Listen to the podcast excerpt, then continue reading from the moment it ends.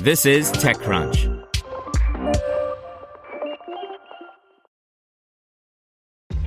This episode is brought to you by ShipStation. You know, some things take a lot of work, like sending little robots to far off distant planets. And just as that's challenging, so too is running a successful e commerce business, especially when there's so much to do. So I want to introduce you all to ShipStation. Now, I love using ShipStation because of its easy to use dashboard, which makes managing orders and printing labels a breeze and super smooth. Oh, and the customer service is just out of this world. It's exactly what you need to help grow your business. Sign up for your free 60-day trial at shipstation.com slash tech news. That's shipstation.com slash tech news. You're listening to the Daily Crunch. Life with the Samsung Galaxy Fold. After returning the original model and swapping out a damaged unit, here are my impressions of the foldable. By Brian Heater. Avoid pressing hard on the screen. Tap lightly to keep it safe. Your Galaxy Fold isn't water or dust resistant. Don't allow any liquids or foreign objects to enter it. Don't attach anything to the main screen, such as a screen protector. And so begins your journey. It's the story of one of the most fascinating product releases in recent memory. It's also the story of the most polarizing product I've ever reviewed twice. The Galaxy Fold is at once a hopeful glimpse into the future and a fascinating mess. It's a product I can't recommend anyone purchase, but it's one I'm still glad Samsung had the guts to make. What's perhaps most frustrating are the glimpses you get using the device, those moments it transcends lovely and is legitimately useful. And when you leave the device at home, you actually start to miss the 7.3 inch display. Two scenarios in particular have really highlighted the value of Samsung's strong headed approach to pushing boundaries. First is the gym. Unfolding the device and propping it up on the control panel of a piece of exercise equipment is a beautiful thing. Full screen Netflix, baseball games from MLB at bat. Watch the minutes and the calories just fly away. The Fold also works great with the Galaxy Buds, which are legitimately one of the best hardware products Samsung has produced in ages. Second is the Subway. I've been prepping for interviews by reading pocket stories on the train with the Notes app open in a side window. This is great, like a seriously awesome thing. And this is coming from someone who still has trouble embracing smartphones as serious productivity devices. There are just too many limitations to that small screen. When I want to get work done, the laptop comes out. I'm not suggesting the Fold completely changes the math here, but it does edge ever closer, blurring that line a bit in the process. So there you go. That's two distinct examples covering both entertainment and productivity. The fact is the same as ever. Big screens are good. The question is how we get there. It's a true fact, of course, that plenty mocked Samsung with the first Note device. Seems hard to believe, but in 2011, 5.3 inches seemed impossibly large for a phone. By 2018, however, 5.5 inches was the most popular screen size for handsets, and that number appears to still be growing. Clearly, Samsung was right on that one, and the Note played an outsized role in pushing those boundaries. After years of teasing flexible and foldable displays, the tech world was understandably excited when the Galaxy Fold finally arrived. Honestly, there were long stretches of time when it felt like the handset would never arrive. As such, it feels strange to suggest that the product was somehow rushed to market. It's important to remember, of course, that part of the mainstreaming of big phones has been the technology supporting the large screen. Samsung, Apple, Huawei et al. have done a good job consistently increasing screen to body ratios. The new Notes may have bigger screens than ever, but other breakthroughs in manufacturing means we're not walking around with bricks. Similarly, this decidedly first generation device is big and thick. Anecdotally, reactions have been mixed. The two separate rounds of review devices I've received from the company, round two, for reasons we'll get into in a second, involve two devices, have coincided with big TechCrunch hosted events in San Francisco. First, TC Sessions Robotics in April, and then Disrupt last week. Take some of this with a grain of salt because my coworkers can be pretty damn cynical about new technologies. And yes, I've been at this long enough to include myself in this.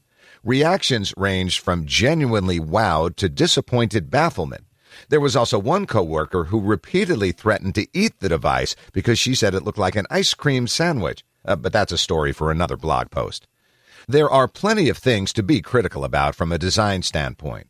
The first gen feel runs very deep with this device. When closed, it's quite thick, like two phones stacked atop one another. The crease is visible, as has often been reported, and the front display isn't particularly useful.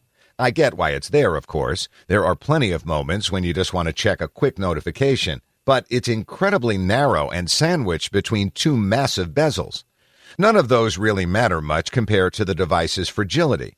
The Fold will forever be the device whose release date was pushed back after multiple reviewers sent back broken devices. Mine worked fine. The company went back to the drawing board for several months and came back with a more robust device that patched up some holes and reinforced the folding mechanism. Mine broke. After about 27 hours with the device, I opened it up in line at CVS and noticed something weird about the screen. Sitting between the butterfly wings was a mass of pixels I refer to as an amorphous blob. I'd been fairly gentle with the thing, but as I put in a follow up, a phone is not a Fabergé egg. In other words, it's understandable that the product isn't designed to, say, survive a drop onto hard concrete or a dunk in the toilet. While it's true that many other modern phones have evolved over generations to withstand such accidental bumbles, it's also understandable that the Fold is a little more fragile. We can't say Samsung didn't warn us, and I do appreciate that Samsung was able to go back to the drawing board before wide release, but there's a pretty strong argument to be made that a smartphone that needs to literally ship with warnings like the ones stated up top isn't fully ready for prime time. CNET recently got its hands on a folding machine and found that the handset could withstand 120,000 folds. That's a little more than half of the promised 200,000. Another third party test found similar results. Not ideal, but not terrible. It's about three years worth of folds. If you're dropping $2,000 plus on a phone, you may well want it to last closer to the promised five years, though if you have that sort of disposable income, who knows? I would honestly be more concerned with the kind of day to day issues that could potentially result in damage like what I saw. It's possible that mine had a defect. I've been using a replacement that Samsung dropped off after collecting mine to send back to Korea for testing. Granted, I've been using it even more gingerly than its predecessor, but so far so good. This morning, I saw a report of a user experiencing what appears to be the same defect in the same spot. A commenter astutely pointed out the placement of a screw discovered during a recent teardown that could be the source of these issues. As ever, it'll be interesting to see how this all unfolds. I'm not going to get too far into the other specs here. I wrote thousands of words in my original review. Nothing about the underlying technology has changed between versions 1 and 2. All of the big updates have been to the folding mechanism and keeping the device more robust.